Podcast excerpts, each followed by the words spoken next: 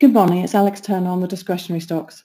We're reiterating our buy on William Hill this morning after the placing last night almost doubled the company's liquidity. We also note commentary that trading has already improved and highlighting the U.S. opportunities. Also last night, we heard full year numbers from Colruyt that came in in line despite a loss of market share given COVID-19. But valuation on this name is steep, so we see the shares as vulnerable to profit taking. In luxury, Boss has confirmed previously rumoured Tommy Hilfiger boss, ex-Tommy Hilfiger boss, as the new CEO. However, he won't be arriving until June 2021, which we see as a long time to wait in a difficult period. Also news that Richemont has taken the LVMH veteran, the CEO of Givenchy, to head up its fashion division. Today we have full year numbers from Kingfisher. We also hear from Boohoo Q1. The company released consensus last night that showed a sales range of 7 to 24%. We're sitting on a conservative plus 15.